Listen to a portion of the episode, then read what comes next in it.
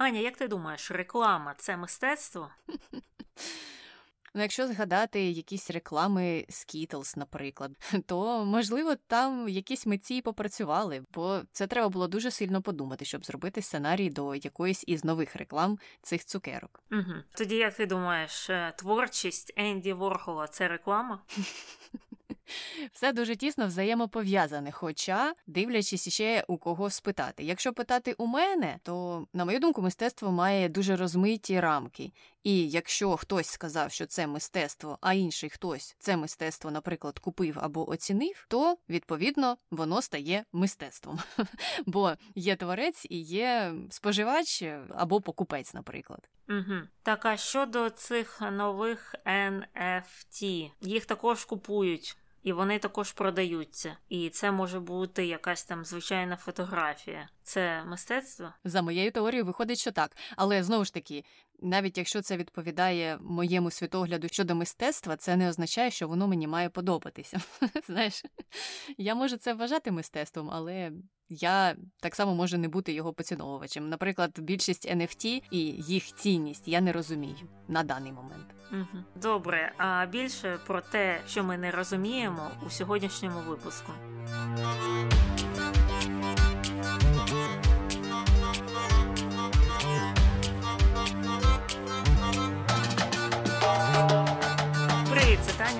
Аня в ефірі подкаст «Під гріха. Дискусії про відомих людей, їх досягнення та сумнівні вчинки. Сьогодні говоримо про Енді Уорхола. І вже з самого початку у нас самих є багато питань щодо творчості Енді Уорхола. І я так думаю, що у багатьох людей також є ці питання, і вони питають їх у Гугла.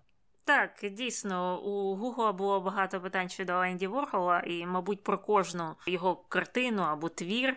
І я обрала такі: чому Ворхол намалював консервні банки з супом? Чому намалював?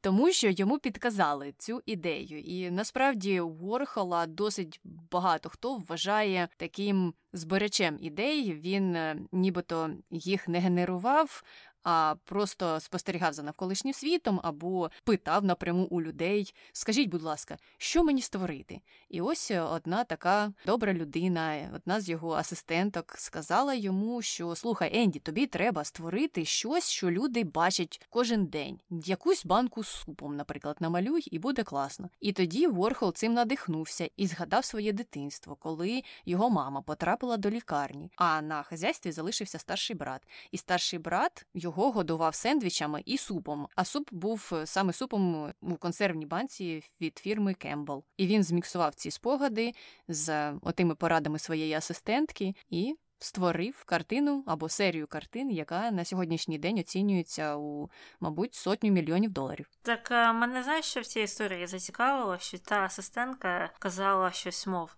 Ну так, намалюй щось е, таке приземлене, те, що є на полицях е, в кожній кухні, в кожному домогосподарстві. А я подумала, невже стільки людей купує супи в консерві? Ну, ти знаєш, зараз може і ні, але я собі можу уявити, що тоді так, бо, по-перше, це було щось ну, більш-менш нове, і по-друге, тоді ж якраз відбувався такий бум працевлаштування жінок, і відповідно вони переходили на там різні напівфабрикати. Тому я б це могла пов'язати із тим, що в домогосподарстві з'являлося все більше якихось консервних банок, в тому числі й супів. Угу. Ну і до речі, ця жіночка ж вона ж отримала 50 доларів за цю ідею. Вона просто її видавати не хотіла. Гаразд, переходимо до наступного питання. Чому Ворхол намалював банан? Тому що він намалював суп, і Мерлін Монро намалював і Лайзу Мінелі. Він малював як повсякденні об'єкти, так і щось, що існувало в поп-культурі. Це була уся ціль його мистецтва. І, до речі, Таня, я знаю, що в тебе є копія цього банану. Так, у мене є одежа з цим бананом, і там він намальований, і написано, що це щось там про групу The Velvet Underground. І цей банан на червоному фоні, і він дійсно привертає багато уваги. Кожен раз, коли я одягаю цей светр, деякі люди питають, де я його взяла, і що це класний банан. Ну, от бачиш, Енді Уорхол досягнув своєї цілі, а ти за допомогою нього до сих пір перевертаєш увагу навколишнього світу. Так подивіться на мій банан. Добре, останнє питання. Як Ворхол змінив мистецтво? О, зараз почнеться спецвипуск у випуску. Ну як змінив мистецтво? Так, що до нього був експресіонізм. Він намагався туди спочатку потрапити, не потрапив і вирішив добре.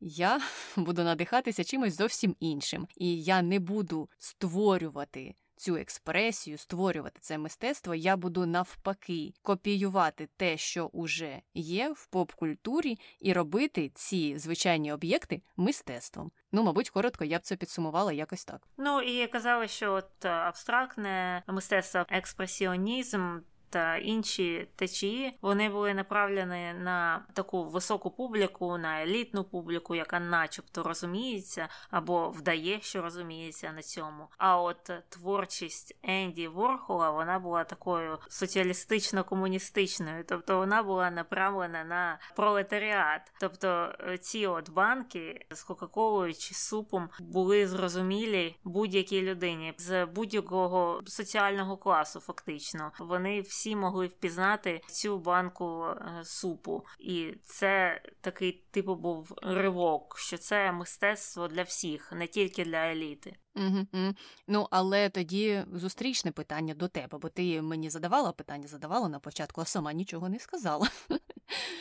Якщо ми дивимося на експресіонізм та й на більшість інших видів мистецтва, то частіше за все мистецтво трактується як виступ проти чогось, ну проти, наприклад, того ж консюмеризму. Тобто мистецтво це щось вище. Ти тут сказала, що це для еліт, але так само митці і вважали, що їхні продукти це не продукти ну, мас-маркету, фактично. Так, воно ніби і для еліт, але в той же самий час е, виходить так, що і мистецтво це ну не для кожної людини, це щось таке вище. Картину Пікассо купить не кожен, і в цьому унікальність цього мистецтва. А от з Енді Ворхолом було трошки по-іншому, тому що він брав якісь звичайні об'єкти і фактично вносив мас-маркет у мистецький світ. То мені цікаво, як ти до цього ставишся і що ти вважаєш мистецтвом. Я взагалі чомусь завжди думала, що йому платила компанія, що виробляє Кембл супи. Е, тому що він же з цього починав. Насправді ми до цього повернемося, але його кар'єра якраз почалася з е, роботи таким комерційним дизайнером. Він розробляв рекламу для компаній. І потім коли він, начебто, відійшов від цієї кар'єри і пішов у так зване мистецтво, він в принципі продовжував робити ту ж саму роботу, що він і робив для компанії, коли працював цим комерційним дизайнером. Тобто, фактично нічого не змінилося. У мене є така конспірологічна теорія, що Кембл йому заплатив. Ну, заплатив, не заплатив, але було це мистецтвом чи ні в кінці кінців. Я не думаю, я не вважаю це за мистецтво, але в той же час я не є таким культурним критиком е, або критиком мистецтва, але я б е, таку картину собі б не придбала. Особливо ці супи. Знаєш, якщо на інші ще можна подивитися, і видно, що там якісь там трафарети були використані, або якась там техніка, яку він видумав, то ці е, скільки там 32 картини цих супів, вони просто скопійовані з фотографії, а саме з реклами там в якомусь журналі. Це як точна копія, знаєш? Там навіть кольори не змінені, нічого. Це реальна як точна копія того, як виглядає ця банк. Зрозуміло, і те, як до цього ставилися його сучасники, я думаю, ми ще обговоримо трошки далі. А зараз можемо починати на кінець то після усіх цих дискусій про мистецтво і розкажемо про те, хто ж такий Енді Уорхол. А він був успішним журнальним і рекламним ілюстратором, тобто таким комерційним ілюстратором, і пізніше став провідним художником руху поп-арт у 60-х роках. І Енді Уорхол насправді звали Ендрю Варгола. А народився він 6 серпня 1928 року в Пітсбурзі, що в штаті Пенсильванія. І батьки його, Ондрей та Юлія, були лемками, і іммігрували вони до штатів із Австро-Угорської імперії на той час, і жили вони там у селі Микова. І нині це на території Словаччини знаходиться. І батько його емігрував до Сполучених Штатів у 14 році, а мати трохи пізніше, тому що вона там е, доглядала за родичами, і після смерті бабусі та дідуся у 21-му році теж уже переїхала до штатів. Батько Енді працював на вугільній шахті, а мати була вишивальницею, і взагалі вона підробляла будь-якими роботами. Вона робила різні аплікації квіти із ем, бляшанок металевих е, теж виготовляла і ходила, продавала там по сусідах. Uh-huh. Ну таке дуже любительське мистецтво. І родина ця була русинсько-католицькою. Вони відвідували візантійську католицьку церкву святого Івана Златоуста. І це було якраз у такому східноєвропейському етнічному анклаві Пітсбурга. Тобто там жили люди, які теж іммігрували у штати з тих самих територій, і фактично утворили таку свою малесеньку державу, малесенький регіон свій у Пітсбурзі. У сім'ї розмовляли теж е, тією русинською або рутенською мовою, і ця мова також називається мовою лемків. І на сьогоднішній день мова лемків розповсюджена на заході України і вважається одним із діалектів української мови, до речі. А сам Енді Ворхол теж розмовляв цією мовою і знав її навіть у дорослому віці, пам'ятав. Хоча він трохи соромився того, що його батьки, нібито так і не навчилася говорити чистою англійською мовою, і це діяло йому на нерви. Чомусь не зрозуміло чому. Сам же знав цю мову. Ну не знаю, але мені здається, що це так досить розповсюджено серед е, родин іммігрантів, в яких є діти, які дуже швидко навчаються місцевій мові і потім не хочуть з батьками спілкуватися рідною мовою, якою частіше за все батьки, які переїхали там з іншої країни, все ж таки спілкуються всередині сім'ї. І цікаво те, що вони переїхали саме до Пенсильванії, і його батько працював саме у вугільній промисловості. І це була така традиційна історія іммігранта з західної України або східної Польщі, східної Словаччини сучасної у ті роки. Я колись писала велику роботу, так е, ну, таку напівдослідницьку, про те, як відбувалася імміграція українців до Сполучених Штатів на початку ХХ століття, і чому саме серед е, всіх іммігрантів з України переважали західняки, так люди з Прикарпатського Закарпатського регіону. Причиною тому було те, що на західній Україні були шахти, також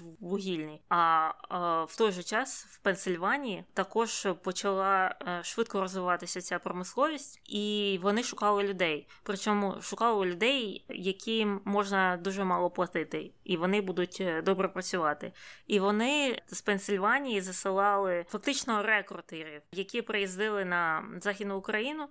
І казали: слухайте, ви тут е, за тиждень заробляєте один долар, так? А ми вам в Пенсильванії будемо платити один долар за день. І також ми вам даємо такий тимчасовий кредит на квиток для вашої сім'ї. Вам оплачуємо переїзд е, на кораблі до Сполучених Штатів а ви потім зі своєї зарплатні його виплачуєте вже в Сполучених Штатах. І таким чином ну дуже велика кількість людей, просто десятки тисяч е, українців, поляків, е, словаків е, тоді виїхали саме в Пенсильванію, і через це там і досі є ну дуже велика українська спільнота, багато церкв, багато різних там музеїв, громадських установ, які якось там пов'язані з Україною. І от батько Ворхова був не винятком в цій історії. І також щодо того, якою мовою вони там спілкувалися, там деякі джерела кажуть, що це була русинська мова, деякі кажуть, що лемківська, і є спеціалісти, які розділяють ці дві мови. Тобто лемківська це діалект українською, а росинська це може бути і незалежною якоюсь мовою. Ну, Є різні до цього підходи, і тут важливо є те, що якщо вони були лемками і розмовляли мовою лемків, то значить, що Енді Ворхол наш.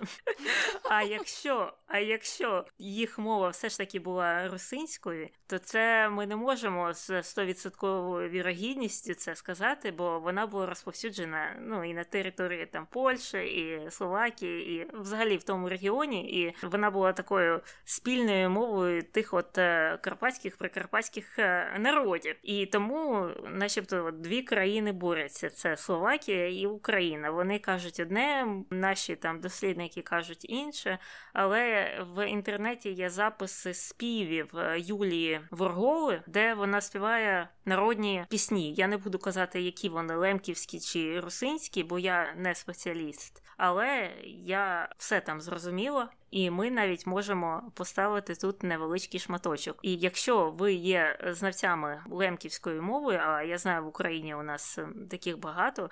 То ви нам обов'язково напишіть, це все-таки мова лемків чи це русинська мова. Зараз заспів вам та дівчина молода ці піде за мене.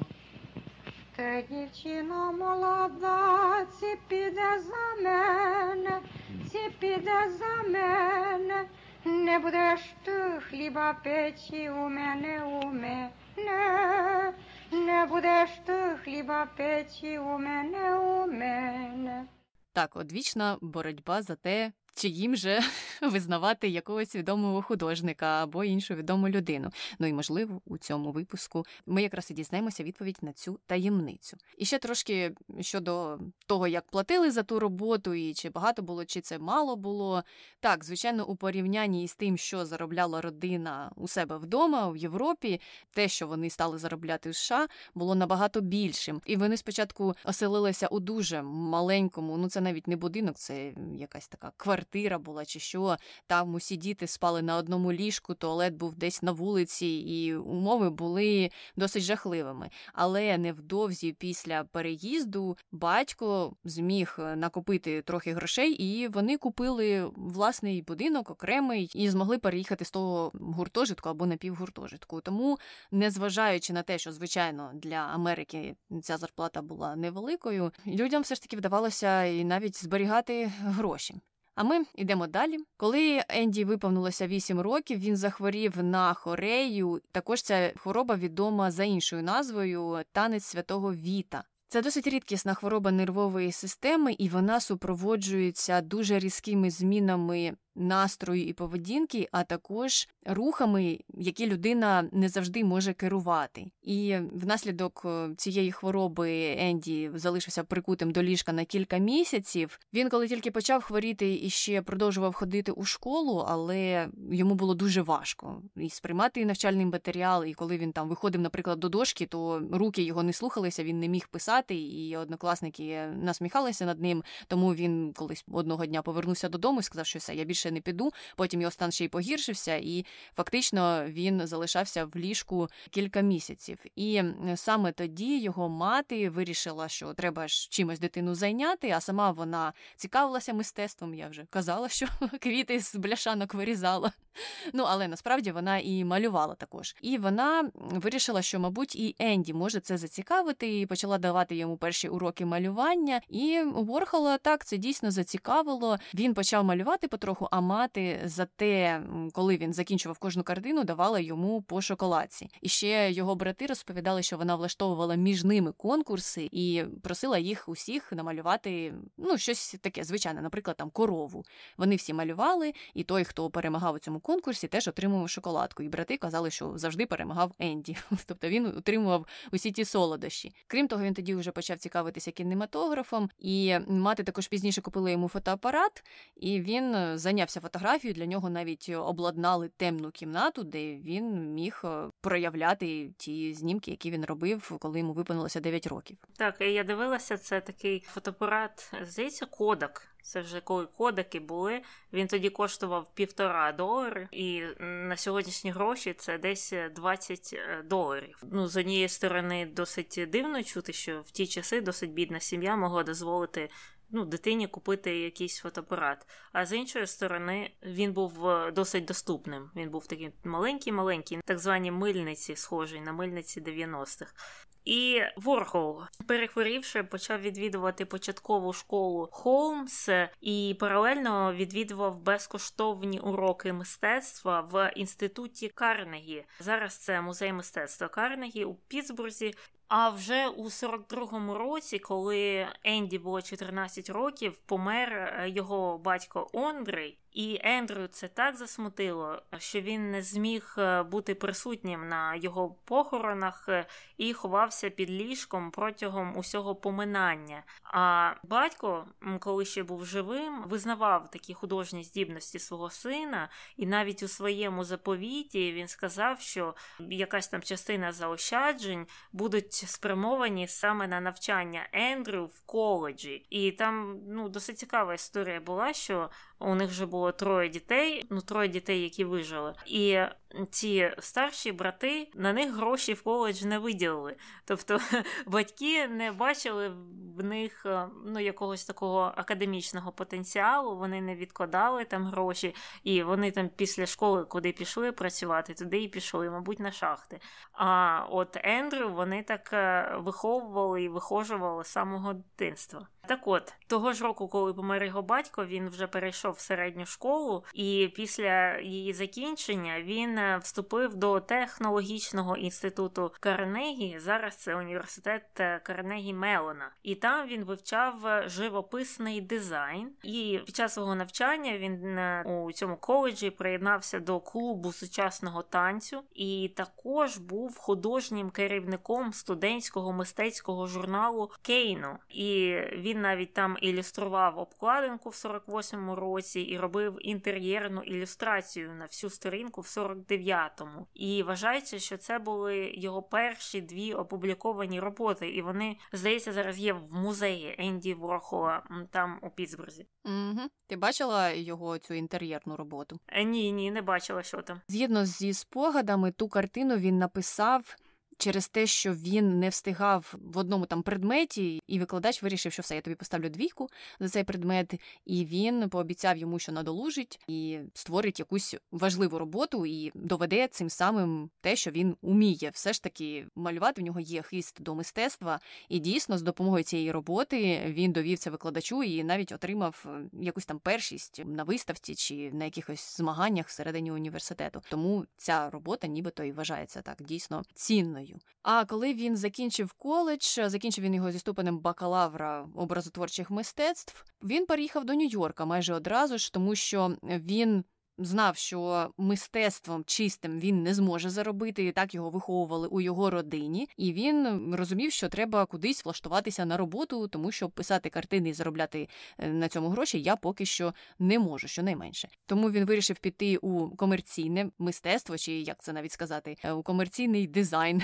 І в Нью-Йорку він ходив е, на безліч співбесід, і в кінці кінців влаштувався на роботу в журнал Гламур. Ну такий непоганий початок кар'єри у нього був. І, до речі, та я не знаю, чи це була редакторка саме гламуру, або хто саме проводив з ним співбесіду, але вона казала, що він був дуже дуже скромним і тихим, і ледь там щось шепотів під час цієї співбесіди, але їй сподобалося його портфоліо. А портфоліо він носив у паперовому мішку з собою, а не як усі інші у якійсь, хоча б папці презентабельній. Це теж був якийсь його такий своєрідний стиль. І от е, роботодавцю дуже сподобалася його робота, його найняли, і тоді, нібито, одну із перших його ілюстрацій підписали Енді Ворхол, а не Ворхола, яким його було справжнє прізвище.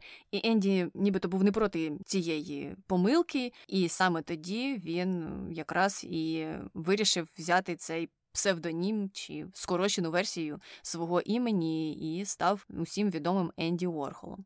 Із працевлаштування у журналі Гламур його кар'єра пішла вверх. Він став одним із найуспішніших комерційних художників і часто дуже отримував нагороди за свій такий унікальний, але трохи химерний стиль. А в ілюстрації він використовував техніку блотування, щоб створювати ті свої малюнки. І це дуже часто були малюнки взуття. А техніка блотування це дуже цікава техніка, і я не знаю, чи вдасться мені її просто описати. Найпростіше буде піти на Ютуб і вбити в пошук техніка блотування, або навіть зайти на канал музею Енді Ворхола, і там показані усі найпопулярніші техніки, які він використовував. Так от в чому вона заключається? Береться малюнок або фотографія дуже часто, і папір калька. Такий напівпрозорий. На цьому папері перемальовується та фотографія, яка тебе цікавить. Потім береться чорнильна ручка, І по кальці, по тому ескізу, який ти вже перемалювала,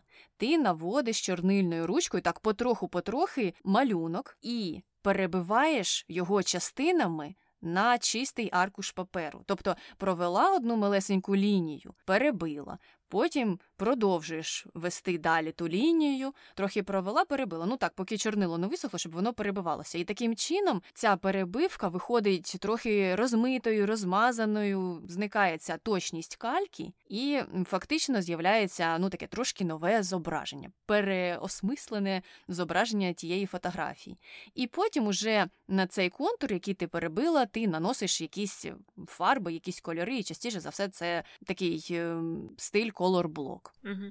Ну, Мені здається, ми таке щось вчили у дитячому садочку. Ну, от була ця промокашка, так, чи калька, я не знаю, як вона називалася, і ми нею також щось там перебивали. Ну і нам ніколи не казали, що це висока техніка в мистецтві. Тобто ніякий журнал Гламур вас не найняв на роботу? Ні, ні, ні. Ну і чому воно подобалося тоді е, замовникам? А він робив ці роботи частіше за все саме для рекламних замовників, тому що Енді міг е, відтворити одну і ту ж пару взуття багато разів, але трохи по-іншому через те, що оце от чорнило, воно кожен раз по-різному там перебивалося. І начебто це теж саме взуття, але от трохи інше. І це от дуже подобалося, наприклад, е, виробнику взуття, якого звали І Міллер. Це було таке високо, якісно, висококласне взуття тоді у 50-х роках. І він, побачивши це, сказав, що Боже, як класно, і запропонував йому платити мінімум 12 тисяч доларів на рік. А це ну дуже великі гроші на той час. І цікаво. Те, що ніхто до цього не додумався до Ворхола, що так просто можна завоювати любов та увагу клієнтів. Ну, тобто був він якимось інноватором також у свій час. Хоча насправді поп-арт як напрямок він не започаткував, тобто до нього були інші художники, інші представники цього напрямку, які були більш відомими, і він якраз тяжів до них. Він орієнтувався на Роя Ліхтенштейна, але ще до того, як він увійшов в поп-арт, він намагався займатися більш такими класичними на той час е, видами мистецтва. Тоді, як ми вже раніше казали, був популярний експресіонізм, і полок був на висоті. Але Енді Ворхолу не вдалося досягти якихось визначних висот у тому напрямку, і не вдалося це саме тому, що він був таким успішним у комерційному мистецтві і його ніяк не впускали у цей гурток експресіоністів, які були відомими на той час. Ну і ще подейкували, що його не любили саме ці експресіоністи через те, що він був геєм. А серед них знову ж таки існував стереотип, що експресіоністами являються такі чоловічні чоловіки. Ну не знаю, що у них було в головах насправді, але це їхнє було бачення їхньої цієї експресіоністської коаліції. Тому Енді Ворхол відійшов від експресіонізму і вирішив, що він буде орієнтуватися на поп поп-арт. Хоча колеги з поп-арту теж не сприймали його на початку, і спочатку він що робив? Він малював щось схоже на комікси, і критики ніяк до цього не ставилися. Вони не були цим вражені. Але що принесло йому велику славу, так це якраз картини зосереджені на комерційних товарах і товарах масового виробництва. Він у 62-му році виставив оті дуже відомі картини супових банок Кембела. Він над ними працював, по-моєму, близько року і зв'язався із одним галеристом, показав йому ці супи. Той галерист дуже.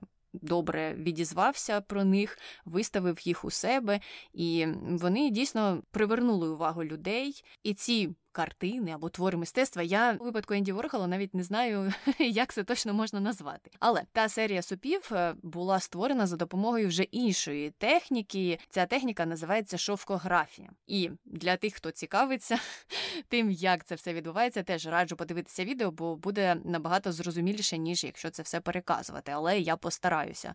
Береться фотографія, і саме діапозитив тієї фотографії. Потім беремо ту ж саму стару добру кальку, перемальовуємо ескіз фотографії на цю кальку, потім по цій кальці фарбами в стилі колор-блок, частіше за все, замальовуємо предмет, який ми перемалювали. Потім беремо спеціальний станок для створення шовкографічної картини, накладаємо на кальку, розмальовану різними фарбами, фотографію. Це все кладемо під один із слоїв цього станка, наверх наносимо шар темної фарби або чорнила, і потім виходить так, що цей діапозитив перепечатується на ті фарби, які вже ми наклали на кальку. І в кінці кінців ми отримаємо чорний контур предмета на кольоровому фоні, який ми створили для нього. От таким чином і створювалися банки з супами, і потім пізніше його картини. Але, до речі, як ти вже раніше зазначувала, банки з супами він також створював без кольору. Тобто, фактично, він просто перемальовував їх, ну і робив таку своєрідну кальку на ті зображення банок, які вже існували, які колись створив виробник цього бренду Кембл. Ну і варто зазначити, що їх же там було більше 30 цих картин, і вони відрізняються. Тобто Кембл випускає там 30 плюс е, супів з різним смаком, і так само Ворхол намалював е, цих 30 картин, цих 30 е, супів з різними смаками. Тобто вони виглядають начебто однаково, але якщо придивитися, то оцей суп він е, помідорний, а цей суп він з куркою, а той суп з грибочками. Ну тобто вони насправді відрізняються. І е, наскільки я пам'ятаю, вони разом усі висіли ці 30 плюс супів, і вони висіли в порядку випуску цих супів компанією Campbell. І знову ж повертаємося до того, що я говорила. Ну як це не реклама?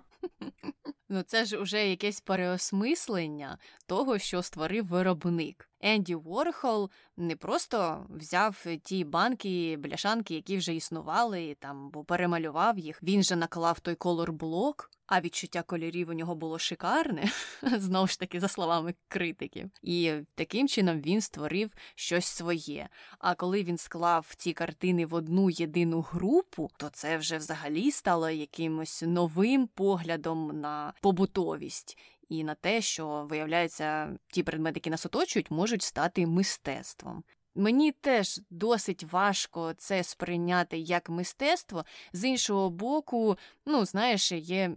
Різні картини, які існують у світі, і супи в певних інтер'єрах досить добре виглядали. І я собі можу уявити таку картину навіть на чиїсь кухні ну, спокійно. Ну, ну хіба що? Хіба що на кухні? Так, люди часто вішають щось там пов'язане з кулінарією, так? Але у спальні чиїсь важко собі уявити, ти прокидаєшся, а на тебе дивиться томатний суп. Ну чекай, Таню, в спальні ти прокидаєшся, на тебе дивиться Мерлін Монро або Елізабет Тейлор.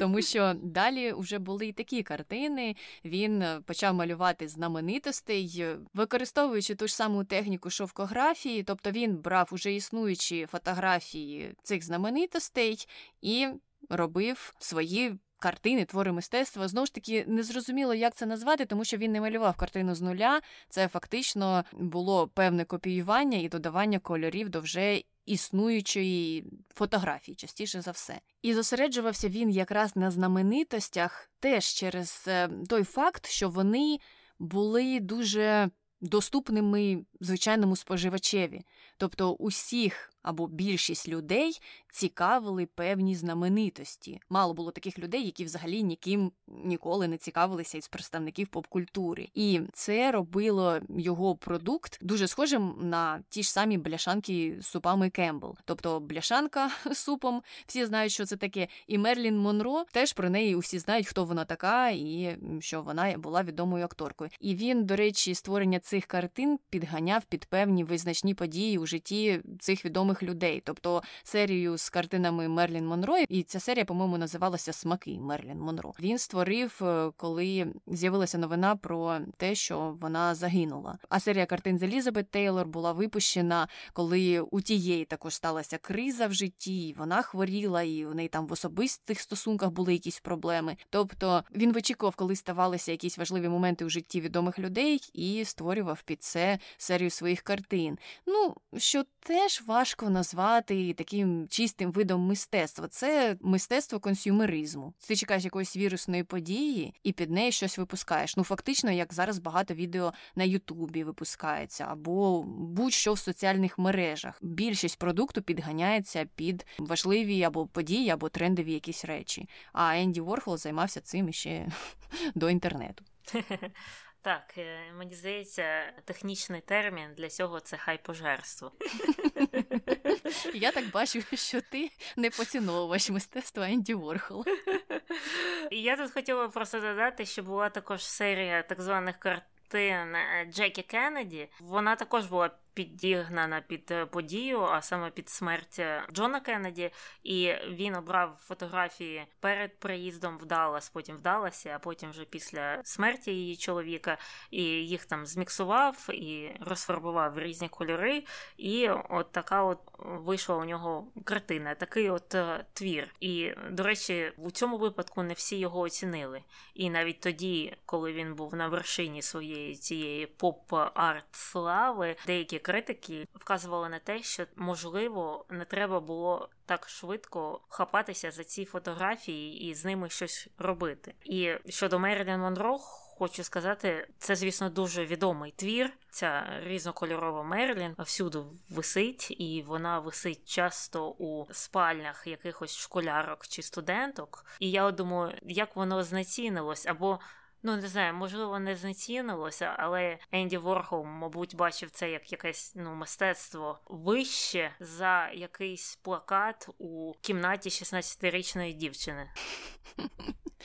Е, ну, важко сказати, тому що він сам казав про те, що хоче слави, хоче популярності, і гроші нібито не грали в цьому першочергову роль. Навіть свої супи він продав галеристу за тисячу доларів за картину. І якщо перерахувати наскільки вони зараз оцінюються, то це, мабуть, близько сотні мільйонів доларів, якщо купувати картину усією тією одною серією. А вони домовилися, що нібито серія ні в коєму випадку не буде ніколи розбита. Тому я не знаю, чи він гнався за грошима в першу чергу. Я думаю, що його все ж таки цікавила слава, і він сам дуже хотів стати популярним. І це з дитинства його переслідувало, тому що він в дитинстві був дуже сором'язливим, дуже тихим, але в той же час він тяжів до цієї слави в Голівуду, і тому його самого так цікавили ті відомі люди, ці зірки, і тому він малював ну не простих людей, не якісь побутові сцени. Хоча, здавалось би, він починав із достатньо побутових продуктів, але коли він малював портрети, то зазвичай це були портрети відомих людей. І мені здається, що це саме було через те, що він хотів потрапити в їх тусовку.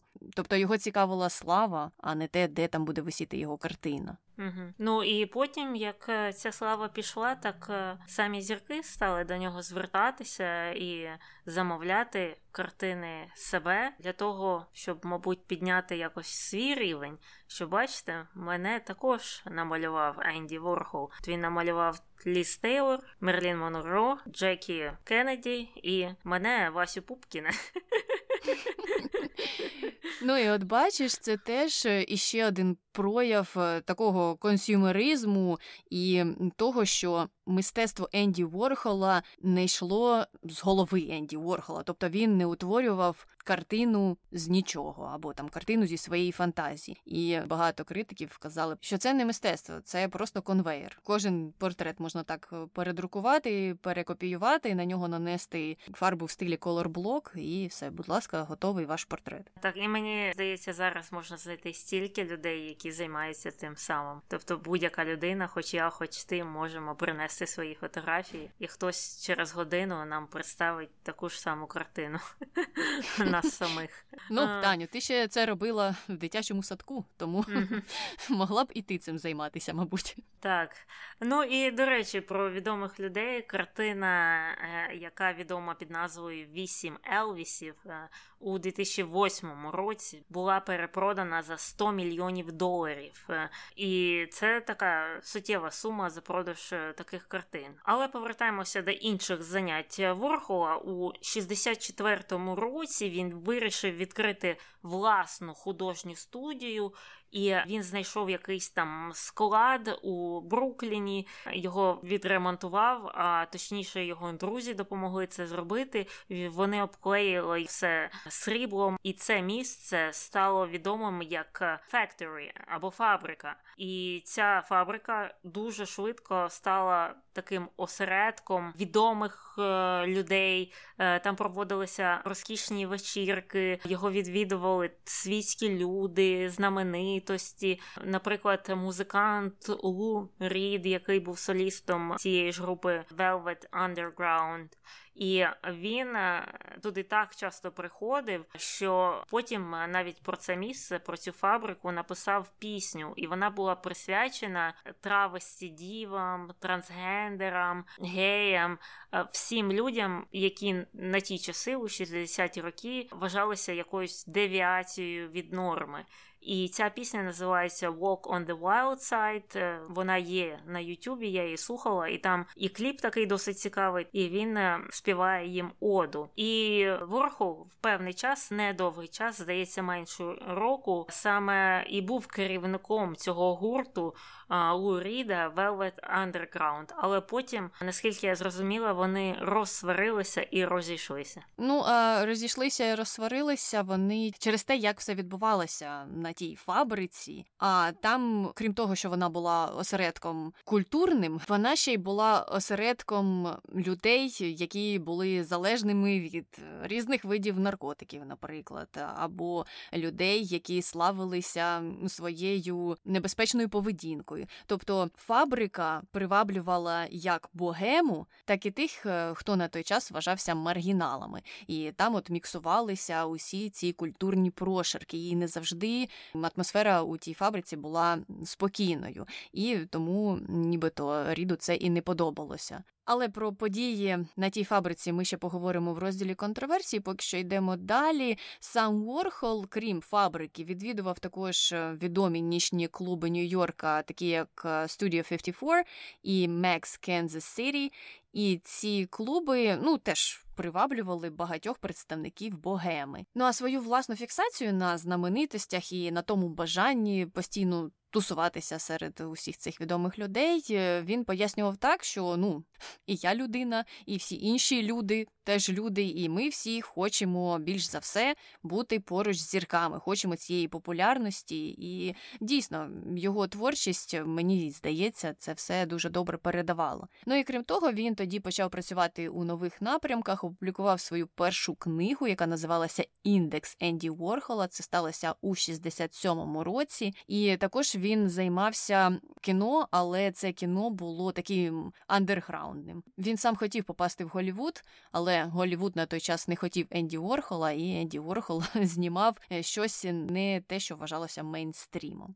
Але у 68-му році його кар'єра майже завершилася, бо його застрелила, ну або майже застрелила жінка на ім'я Валері Соланас. І що там відбулося? Валері була письменницею і в той ж самий час радикальною феміністкою. Вона створила організацію, яка називалася Скам, і ця організація включала одну особу цю Валері. А розшифровувалася назва тієї організації приблизно як е, давайте виріжемо всіх чоловіків. Ну, щось таке. Коротше кажучи, ця жінка хотіла знищити всіх чоловіків, і вона про це писала. І вона написала п'єсу, яка теж була досить радикальною і на схожу тему принесла цю п'єсу Ворхолу. Ворхол прочитав її, зрозумів, що ну я її не зможу ні поставити, ні фільм з неї зробити. Але нібито відмовити Валері він не зміг і сказав їй, що добре, добре, колись, можливо, ми щось придумаємо з цієї п'єси. Ну і Валері продовжувала до нього приходити, питати, коли ж давай вже щось робити. Енді все їй відмовляв, відмовляв, і потім в кінці кінців вирішив ем, перемістити її увагу на щось інше, і навіть зняв її в одному зі своїх фільмів. А вона вирішила що таким чином він просто хоче її відволікти і використати її п'єсу, щоб збагатитися. Тобто вона була впевнена, що там якийсь підступний план він задумав разом із е, її публіцистом, і вона на них дуже розлютилася. А у той самий час у неї загострилися психічні проблеми. І вона вирішила в кінці кінців, що треба вбити її публіциста. Прийшла до нього додому, а його не було. Тому вона вирішила, що треба вбити когось іншого. А хто ще інший пов'язаний з цією історією? Енді Ворхол. І вона пішла до Енді Ворхола на студію, чекала його, там його не було на місці. Вона на вулиці його залишилася чутувати, зустріла його. Він все ж таки з'явився в той день на фабриці. Вони прийшли в офіс, і там вона почала в нього стріляти, поранила його дуже сильно, і потім почала стріляти у одного з е, тих, з ким він йшов до офісу. І нібито, коли вона вже цілилася йому в голову, той чоловік їй сказав Іди додому. І за його ж словами, щось там в неї перемкнулося, і вона викликала ліфт і просто пішла. Потім сама здалася поліції. А сам Ворхол, якого вона поранила, в якого вона декілька разів вистрілила, чекав на швидку допомогу більш ніж 20 хвилин. В кінці кінців допомога приїхала. Його не змогли на ліфті спустити вниз, там сходинками несли. Він уже втрачав свідомість е, декілька разів. І коли його доставили в лікарню, то лікарі сказали, що все, вже нічого з ним не поробиш. Але потім прибіг один із його асистентів і повідомив, що це ж відомий Енді Ворхол. Давайте робіть щось. І вони викликали цілу команду висококваліфікованих спеціалістів, які там декілька годин проводили операцію, робили йому масаж серця вручну. І за їх словами він помер навіть на більш ніж хвилину, але вони його відкачали. В кінці кінців е, зробили ці багаточисельні операції, і внаслідок отриманих травм йому довелося носити хірургічний корсет до кінця свого життя. Але так він вижив в кінці кінців. Так, просто якась е, дивовижна історія. Це ж були такі часи. То того Леннона просто так там десь в Нью-Йорку пристрелили, то Ворхола і ще деяких людей знаменитостей просто знаходили, заходили і відстрелювали. І я взагалі от думаю про цю фабрику, про цю студію 54.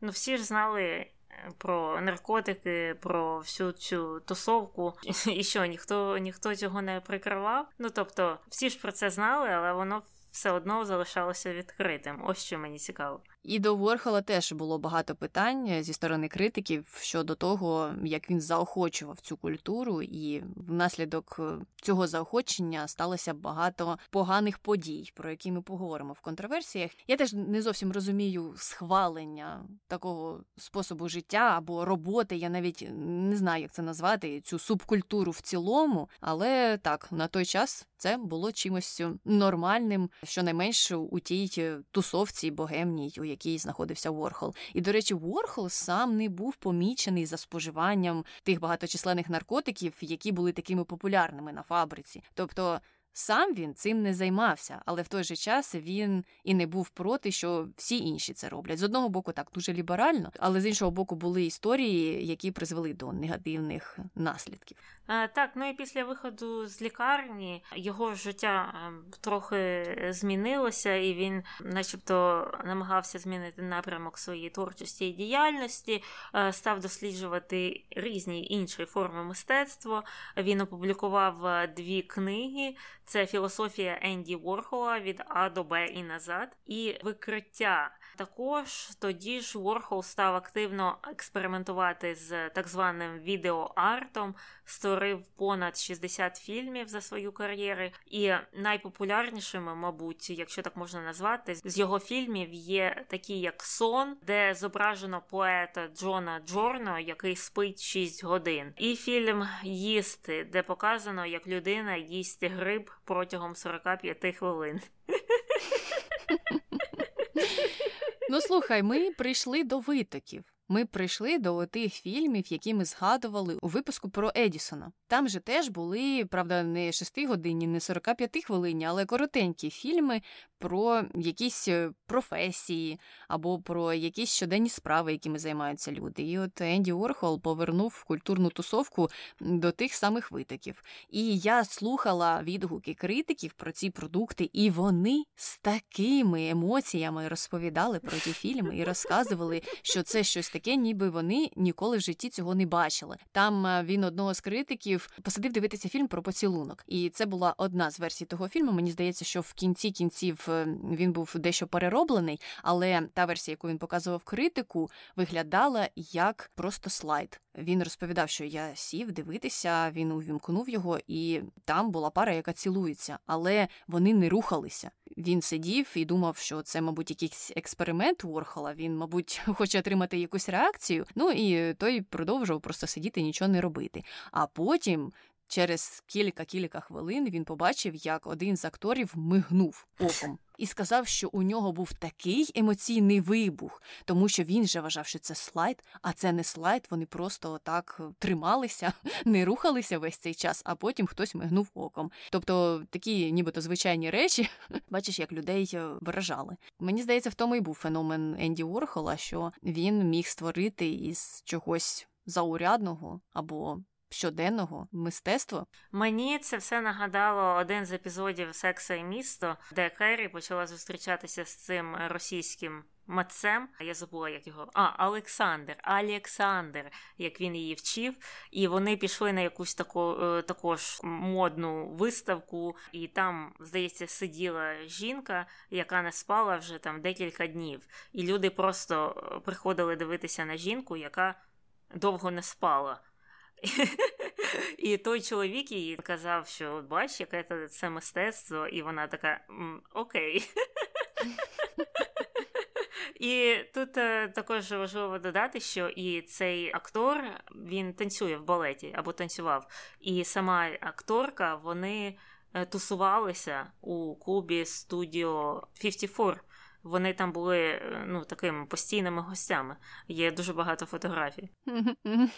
Ну тобто, мабуть, він, бачиш, насправді так вважав, не тільки його персонаж. Але так е, зрозуміло, що будуть ті, хто це все не розуміє, як і з будь-яким видом мистецтва, мені здається, і ті, хто буде вражатися і казати, що це щось таке, таке. Так, іноді цих е, критиків досить смішно читати.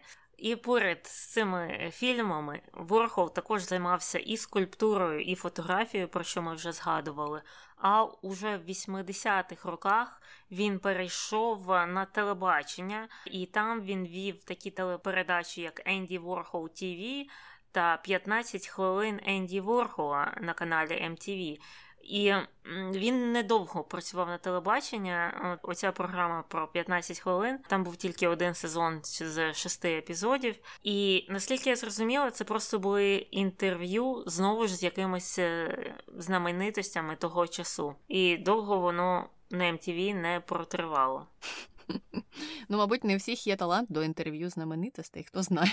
Е, ну, а скульптури його були теж такими ж е, своєрідними. Наприклад, він створив серію коробок, які виглядали як коробки для комерційних товарів у магазинах, тобто коробки для тих самих супів або для соку якогось фруктового. І фактично він зробив моделі таких коробок е, і виставив їх на виставці. І це була скульптура. Тобто він не створював скульптури у тому класичному виді, в якому ми їх знаємо і часто бачимо там в музеях чи на вулицях. Ну а закінчилося життя Енді Орхола досить різко. Він страждав від хронічних проблем із жовчним міхуром, і у 87-му році його госпіталізували до лікарні Нью-Йорка. І це була така рутинна госпіталізація. Йому треба було видалити жовчний міхур, і нібито нічого екстраординарного у тій операції, у тій госпіталізації не було. Він почав одужувати, але через кілька днів у нього виникли ускладнення, і вони призвели до раптової зупинки серця. В кінці кінців він помер 22 лютого 87-го року, і було йому 58 років. Е, ну і казали тоді, що це було таке. Нехтування його станом здоров'я і його попередньою історією і хвороб, і того нападу, і лікарі на це не зважали, коли робили операцію, і коли доглядали за ним після операції, і тому виникли ускладнення, і нібито насправді ця процедура не була у випадку Ворхола такою рутинною, якою вона зазвичай є у випадку більшості людей. Йому потрібен був і спеціальний догляд, і спеціальні умови під час операції, які не витримувалися, і через це він помер. Ну і тисячі людей відвідали меморіал у соборі святого Патріка в Нью-Йорку, коли вшановували пам'ять Енді Ворхола. Угу. Угу. Я була у соборі Святого Патріка, там так гарно, і це така там готична архітектура. Е, ну, цікаво бачити такі скляні будівлі, ці хмарочоси, і тут е, поряд е, готична церква. Ну і щодо особистого життя, Ендрю широко вважається, що він був геєм. І, взагалі, його мистецтво було повне гоморетичних образів і мотивів. Він малював е, сідниці чоловічі, геніталії також, і ну, у нього була колекція цих малюнків і фотографій. І також цікавим фактом з його особистого життя є те, що ще коли він був е, досить молодим і вже жив у Нью-Йорку, до нього навідалася мати, типу, тільки на вихідні, а потім залишилася там жити на 30 років з ним. І він майже все своє життя жив е, у квартирі, а потім будинку з своєю матір'ю. І також у них були просто десятки котів, і всі вони були сіамські, і всіх їх звали Сем. І мати мати Юлія казала, що ну насправді ми їх можемо розлічати. От подивіться, оцей це хороший Сем, це поганий Сем, це лінивий Сем, це вирадливий Сем.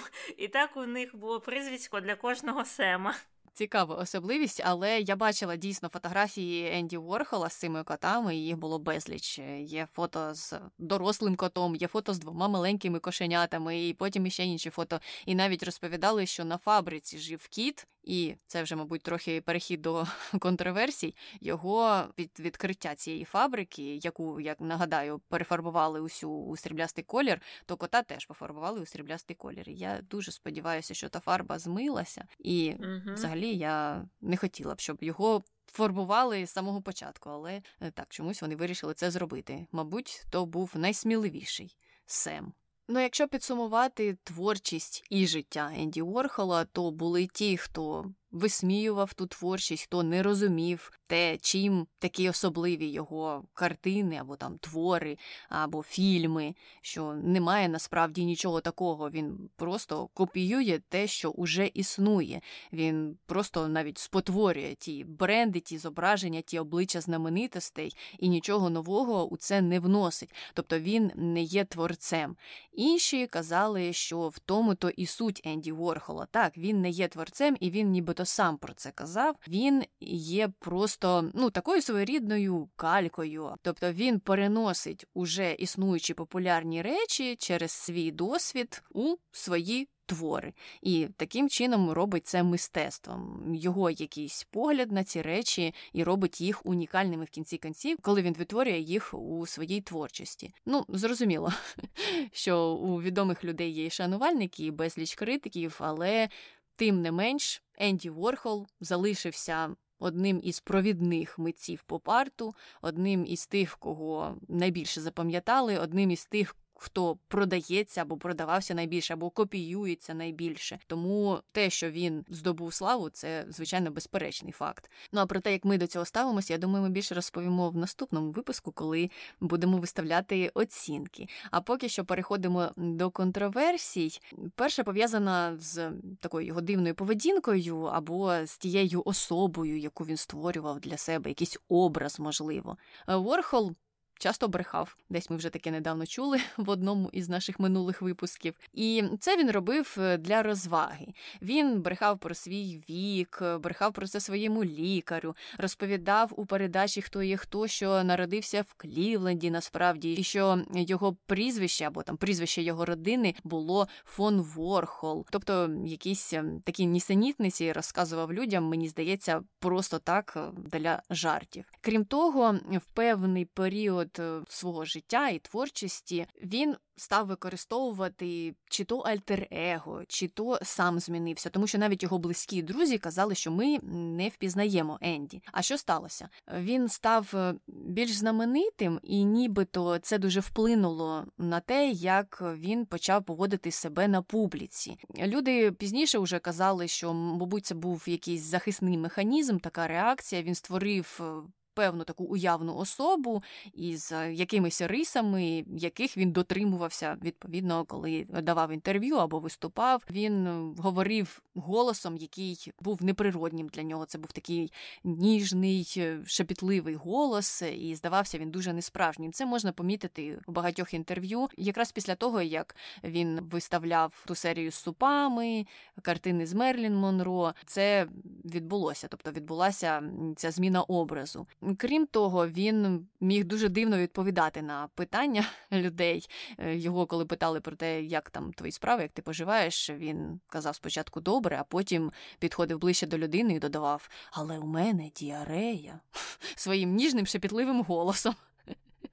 Ну і, звичайно, багато хто не розумів е, цього, але мені здається, що це досить притаманно багатьом митцям, такий образ, якийсь, якийсь альтер-его або якісь дивні вчинки. Ну, я не бачу нічого в цьому такого що не було зроблено до Енді Ворхола. Була купа людей із мистецтва, які так само поводилися, тому я у цьому не вбачаю чогось такого дуже особливого. Тим не менш, це не заважало деяким людям казати, що він якийсь дурний.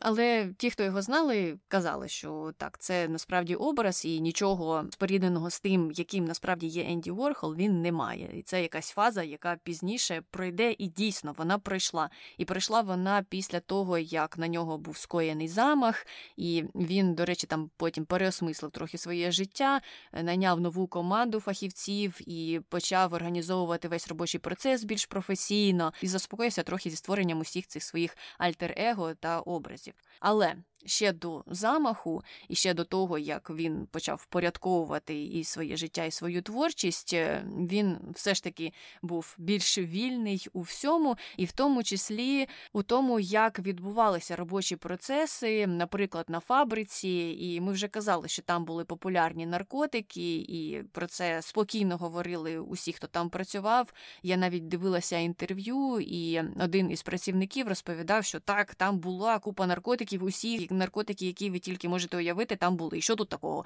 Все було нормально, тоді все так було заведено в усіх мистецьких колах. Тобто людина не бачить е, нічого в цьому такого дивного або поганого. Але через це на фабриці відбувалося також багато інцидентів. Наприклад, історія із Фредді Герко. Фредді був танцюристом, який працював на фабриці, і одного разу він е, на одній з вечірок прийняв ЛСД, там усі танцювали, і він також танцював разом з ними. І в якийсь момент, танцюючи, кинувся у вікно. Люди потім казали, що він був впевнений, що він вміє літати і йому здавалося, що якщо він кинеться у вікно, він полетить, але полетів він вниз. А Уорхол, коли йому сказали про те, що сталося, зауважив, що ой, як шкода, що мене там не було, бо я б міг зняти це падіння. І багато хто не зрозумів, до чого він взагалі це говорить, але в той же час ті, хто його захищали, критики, які більш позитивно ставилися до його мистецтва, казали: ну ви ж не розумієте. Він про це говорив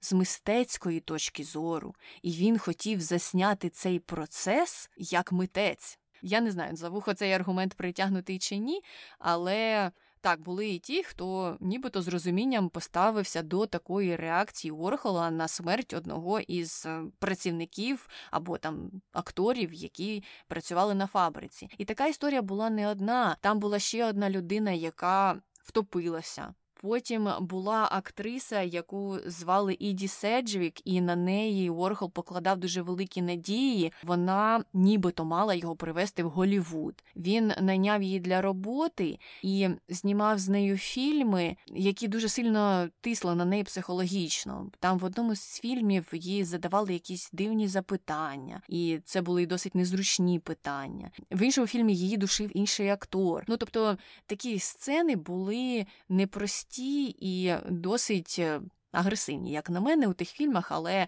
на той час ті андерграундні фільми були нібито популярними серед тієї ж богемної тусовки, і їх Енді Ворхол знімав. Але в кінці кінців е, ця актриса Іді закінчила тим, що пристрастилася до героїну, так як вона постійно тусувалася на тих вечірках на фабриці. Зрозуміло, що там були наркотики, і ніхто не відмовляв нікому у їх споживанні. І вона померла у віці 28 років жахливою смертю через е, свої залежності.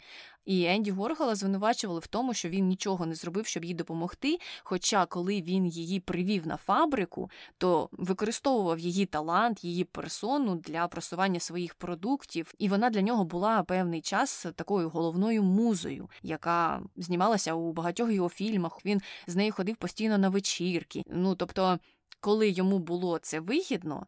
То він з неї там випив усі соки. А коли вона підсіла на голку і стала залежною, то він махнув на неї рукою і ніяк їй не допоміг, і вона в кінці кінців померла у молодому віці. І Є ті, хто його захищають і кажуть, всі там були дорослими людьми, і всі знали, що вони робили. Енді Ворхол не має нянчитися з усіма цими акторами, але не можна не погодитися, що він дійсно до роботи на фабриці залучав багатьох людей з проблемним минулим або з е, якимись психологічними чи психічними травмами, тому що це допомагало йому створювати оті фільми андерграундні, які були там не схожими на те, що на той час було мейнстрімом, і робили його мистецтво ну, таким своєрідним і унікальним. Його навіть е, в певний час у колах е, акторів на фабриці називали Дреллою. А Дрела це така була комбінація дракули і попелюшки, що англійською Сіндерела. І казали, що це прізвисько йому придумали через те, що він, як попелюшка, нібито створив свою репутацію, вибився з низів, а Дракулою його називали через те, що він дійсно випивав соки з усіх своїх акторів, і не один актор або акторка закінчили життя самогубством саме після співпраці з Енді Ворхолом, бо вони не могли пережити ті умови, які він створював на фабриці. Угу. Ну, він зовнішньо, мені здається, трохи схожий е, на Дракула, тільки у нього ця перука була біла. І, до речі, він її носив через те, що він облисів у досить ранньому віці, і він е, це придумав собі такий образ з цією білою перукою. Е, з окулярами, так і казали, що він дуже сильно переживав через свою зовнішність, тому що в дитинстві він хворів там всіми можливими хворобами, і у нього була погана досить шкіра, і це волосся повипадало. Ну і через це все він був досить чутливим до своєї зовнішності, і в той же час не дуже чутливим до інших е, питань, які ти. Тільки що перелічила, і в тому числі у нього була серія робіт, е, де він вирізав е, якісь жахливі випадки з газет. Автобус в'їхав в вантажівку, там люди. Живі або напівживі, або мертві вивалюються з цього автобусу, і він вирізав ці фотографії і потім обробляв їх в своєму стилі і представляв це як мистецтво.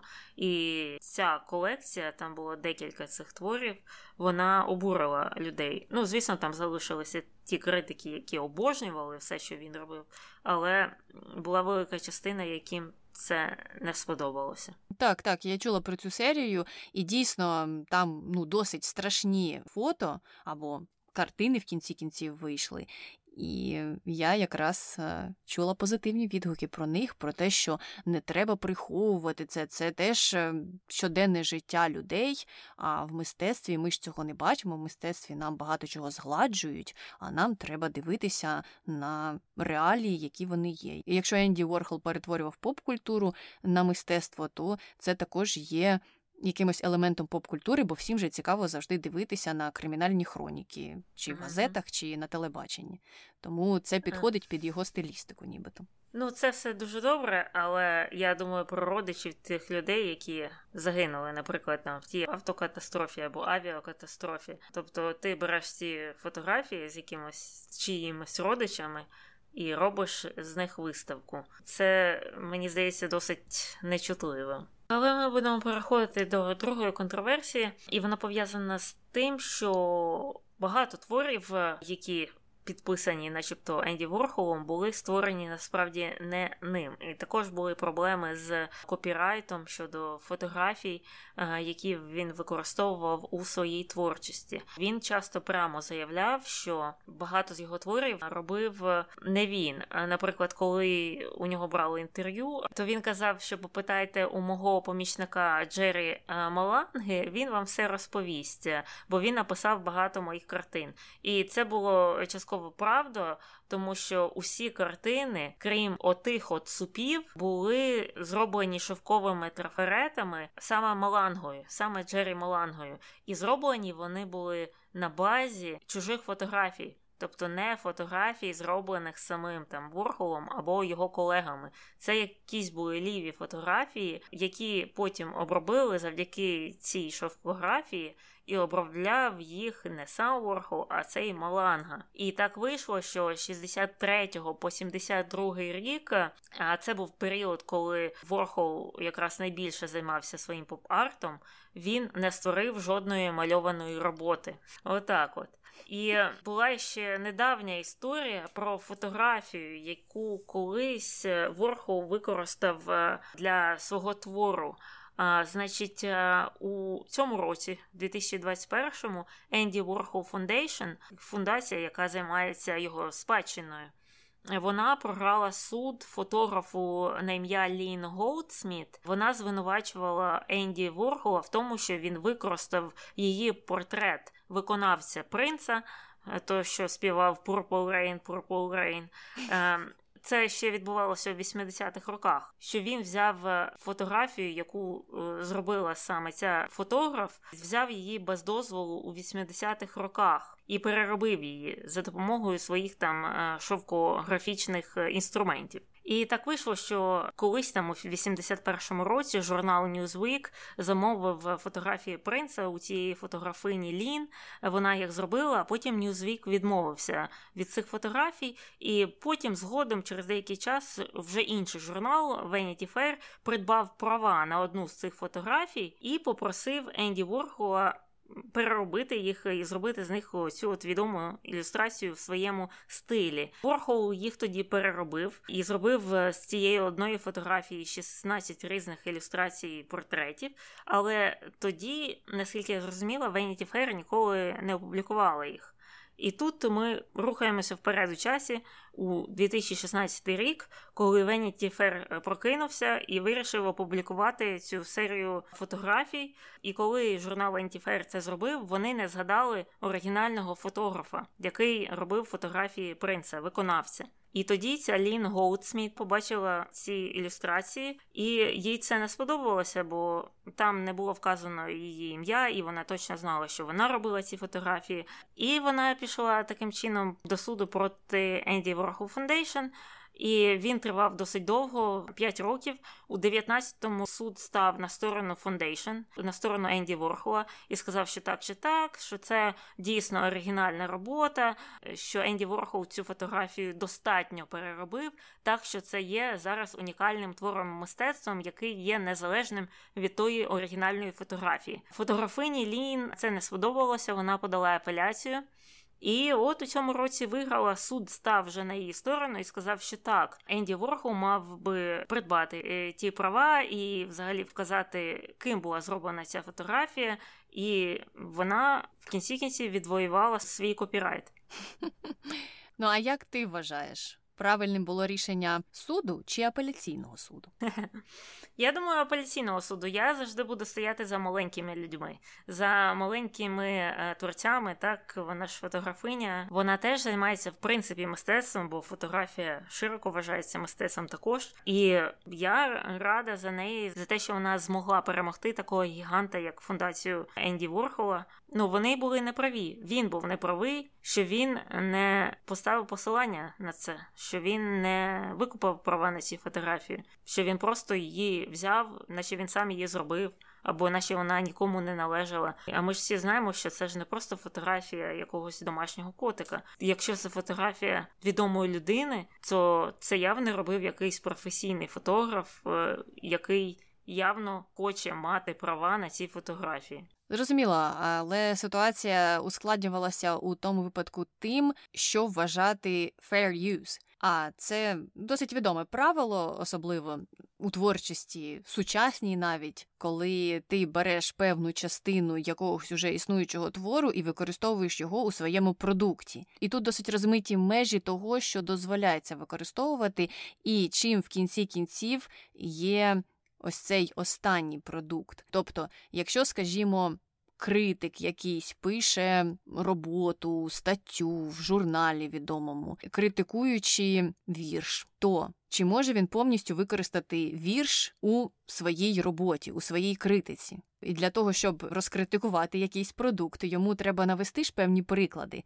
Тому нібито за правилами fair use він має право навести рядки вірша критикуючи його, тому що в цілому він створює вже новий продукт. Він не просто перекопіював вірш, він створив критику на вірш. Це щось інше, це щось нове, тому він має право на цю копію. У випадку із творами Енді Ворхола, звичайно ж, публіка розділилася на два табори. Є ті, хто підтримують рішення першого суду, і там сам суддя, мені здається, був не нейтральним, тому що він в кінці кінців розповідав, що ну це ж була звичайна фотографія, нічим не особливо. А Енді Ворхол створив із неї мистецтво, про яке всі говорили, і це стало чимось більшим і чимось іншим. Тому so Тут е, працює це правило fair use, він міг взяти будь-яку фотографію, типу нічим не особливу, і створити з неї шедевр, і на це вже люди дивилися зовсім по-іншому. Тобто фотографія йде як окремий продукт,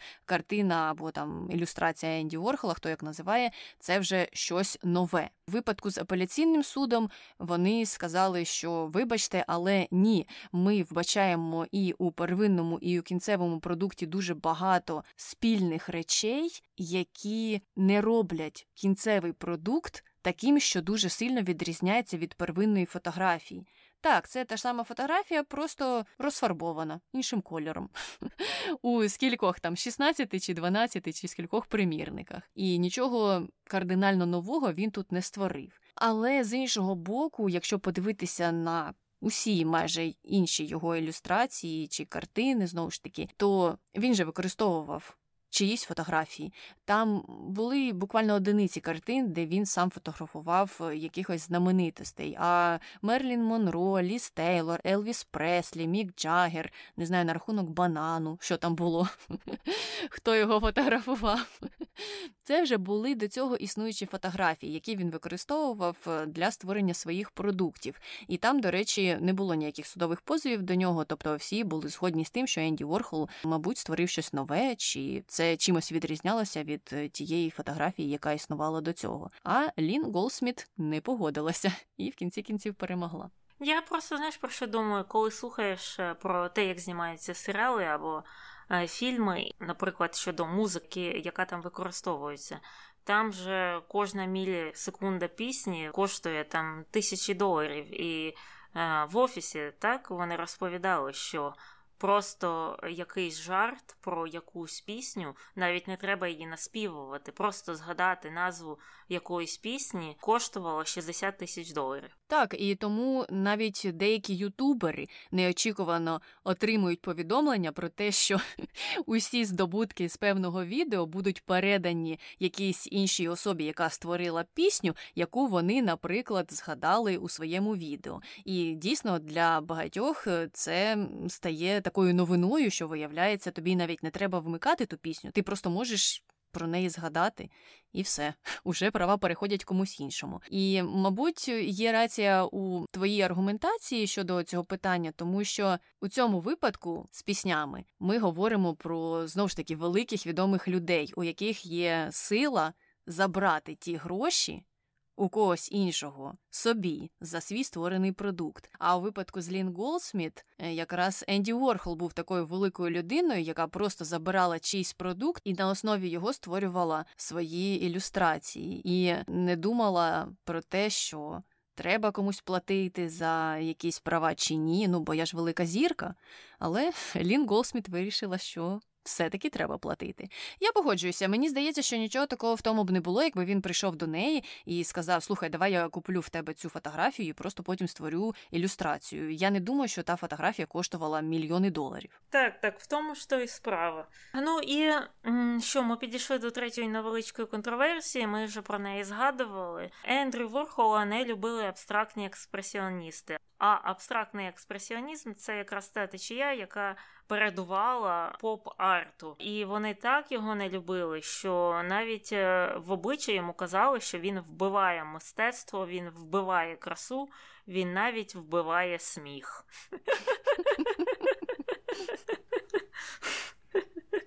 Завжди буде якась боротьба між е, цими різними течіями та школами мистецтва. Одні не люблять інших і вважають, що ті інші недостойні бути митцями, а інші відповідь говорять те ж саме про тих перших. А ми говоримо про конспірології. Переходимо до цього розділу, і Ворхол, кажуть, панічно боявся лікарень та будь-яким чином уникав відвідування лікарів. І це дійсно так. І ця фобія з'явилася після замаху на життя Енді Ворхола, і після того як він дуже довго перебував у лікарні. І якраз тоді, коли у нього з'явилися проблеми з жовчним міхуром, він не хотів іти до лікаря, не хотів тієї операції. І деякі лікарі вважають, що саме це призвело до ускладнень і до його смерті в кінці кінців, тому що якби він вчасно звернувся до лікаря, можливо, все пройшло б набагато легше, а саме після операційна його реабілітація. Хоча сам Енді Ворхол казав, що мене там і в перший раз, коли я потрапив у лікарню, не сильно хотіли рятувати, і тільки після того, як дізналися, що я відомий, зібрали консиліум з лікарів, які в кінці кінців зробили свою роботу,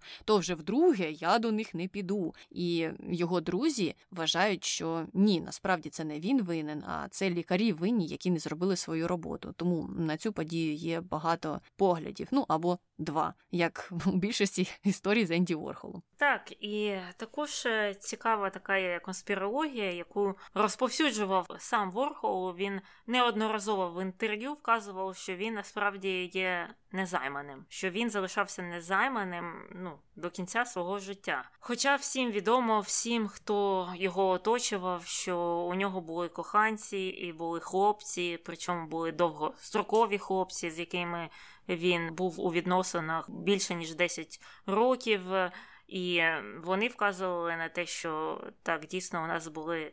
Сексуальні стосунки, і в додаток е, є медичні довідки, які показували, що Ворхол неодноразово лікувався від хвороб, які передаються статевим шляхом. І звідки це люди знають, це тому, що десь з початку 70-х років Ворхол став зберігати всю інформацію про себе в так звані часові капсули.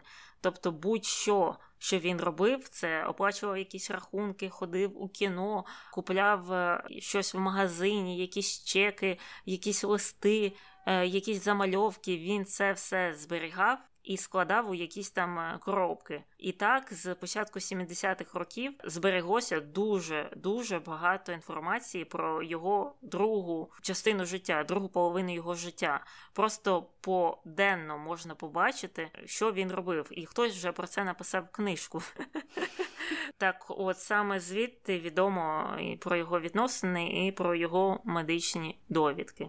Ну і в той самий час кажуть, що так, е, можливо, він прибріхував про те, що залишився незайманим усе своє життя. Але те, що більшість його стосунків були асексуальними, теж схоже на правду, бо він часто скаржився своїм друзям про те, що у нього були хлопці, з якими до сексу не доходило, і довготривалі стосунки були. І це йшло з обох сторін. З кимось там щось не виходило, тому що були певні непорозуміння. А з іншої сторони, сам Енді Ворхол не любив тактильного контакту, і його друзі казали, що він міг дуже розлютитися, якщо хтось там сильно до нього притискався. Тому, можливо, це теж впливало на його особисте життя. Хто знає. Ну але. Тим не менш, зовсім вже до кінця життя свого незайманим він не залишився, і мені здається, що навіть більше ніж розповіді його хлопців, е, доказами є, звичайно ж, медичні довідки. Тут вже не сильно і посперечаєшся. Ну а ми закінчили з Енді Ворхолом і можемо тепер сміливо переходити до коментарів про Уолта Діснея.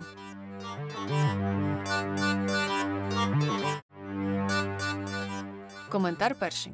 Діснея не можна не поважати за його внесок у розвиток анімації, але критика профспілок та низька оплата праці це пляма в його біографії. Так, але це стосується всіх, всіх, мені здається, підприємців в Америці, принаймні. Це ж, е, як це кажуть, країна, де переміг е, капіталізм, так?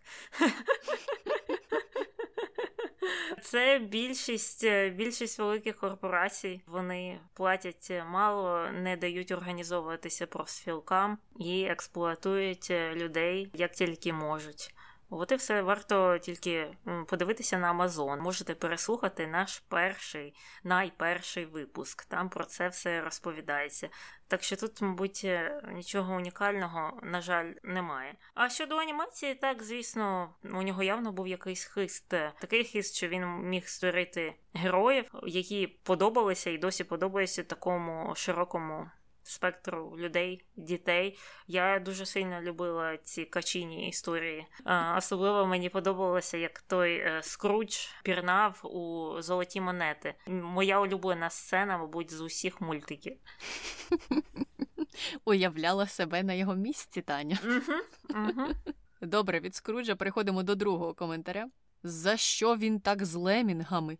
От я не знаю, що було з людьми оце на початку ХХ століття, що вони так любили використовувати цих бідних е, тварин різних і щось з ними робити. І взагалі, чому дійсно саме лемінги? Таке ж саме можна було змонтувати з будь-якою тваринкою, а постраждали саме вони. Я чогось думала, що ти скажеш, таке ж саме можна було змонтувати з людьми.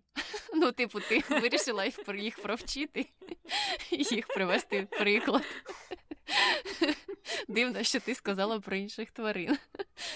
Ну, я просто не розумію, навіщо було створювати цей міф що їх не влаштовувало те життя, яке вели лемінги, воно було дуже нудним для режисерів компанії Дісней для самого Волта Дізнея, який стояв на чолі тієї компанії. Просто тоді можна було б не знімати їх у своєму сюжеті, а зняти якихось тварин, які їм здавалися більш цікавими. Просто я не можу знайти виправдання для цієї історії і для цього жахливого вчинку. Дійсно, за що? За що вони так з ними? Комусь явно не подобалися ці малі прекрасні гризуни.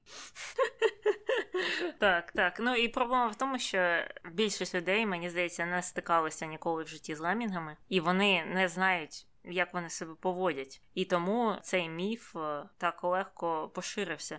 Тобто, якщо, не дай Боже, б вони використовували котики, то люди б одразу сказали ні, це брехня, котики такого не роблять. Так, це точно. Добре, давай тоді переходити до хрінометру. Що ти Таня ставиш Волту Дізнею? Ой, я ставлю Волту Діснею 5 е, посередині. По-перше, тому що не зрозуміло насправді, які у нього були погляди, бо одні кажуть, що ні, ні, насправді він був нормальним чуваком, а то все наклеп. Але якщо послухати людей, які були на іншій стороні, на стороні та, що постраждала, так, євреї, люди не білі, то якщо послухати їх позицію, не можна стовідсотково сказати, що він був класний чувак. І тому я схильна вставати в одну сторону саме з цим тими людьми, які постраждали, так але в той же час є великий вклад кінематограф в анімацію у світ. Е, атракціонів.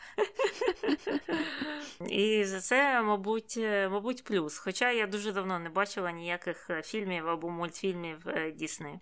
Ну так, ти любиш дивитися фільми його конкурентів про життя домашніх тварин, включаючи котиків.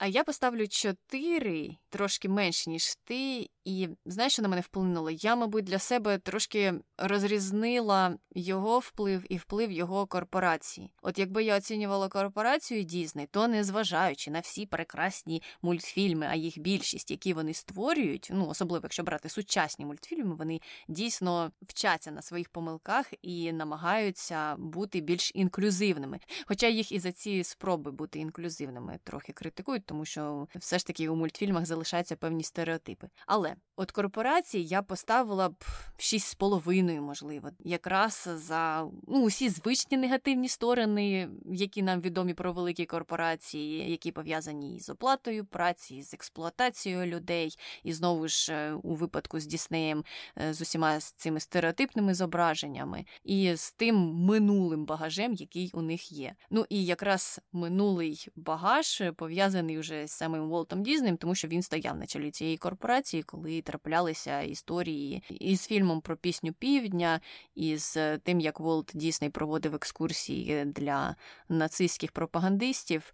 Так, звичайно, це не додає йому плюсів, і це я для себе відмітила. Але, як ти вже сказала, він був величезною постаттю у кінематографі, в анімації, і тому плюсів все ж таки, на мою думку, у нього особисто більше. У його корпорації, мабуть, ні. І на цьому все. Ми закінчили з Волтом Діснеєм. А якщо ви хочете щось додати про Енді Ворхола або того ж самого Волта Діснея, обов'язково пишіть нам на пошту подкаст. І не забудьте, не забудьте ті, хто знає щось про лемківську мову. Напишіть нам, чи та пісня, яка звучала сьогодні в подкасті, лемківська, чи все ж таки це якась інша мова. Будемо чекати з нетерпінням. Також свої коментарі ви можете залишати під нашими випусками на Ютубі. А якщо ви хочете написати відгук, то можете це зробити на Apple подкастах. Ну а ті, хто хоче нас підтримати матеріально, можуть стати нашими меценатами на Патреоні. Посилання на нього є в описі під кожним випуском. Ну і на цьому все. З вами була Таня і Аня. Почуємося. Бувай! О, тут аварія була. Аварія була два дні назад, прямо напроти. Так дудух! Куча поліція. Щось страшне? Ні, я не знаю, я не дивилася. Але все було перекрито. А хтось від'їхав в припарковану машину. Ого, ясно. Окей. Хвилинка новин. Це вже був цей сілк сілк скрін. Так, скрін, так. А як же воно? Ти ж десь тут писала, як воно називається? Десь воно там є. Шовкографія. Шовкографія, окей. Е, Для створення цього, як це знову, шовко? Графія. Чого я не можу запам'ятати? Використовуючи ту ж саму техніку, скажи мені знову це слово. Е, Шовкографії. Це все, це вже знаєш, є колор блок, а є слово блок. От у мене слово блок, я не можу.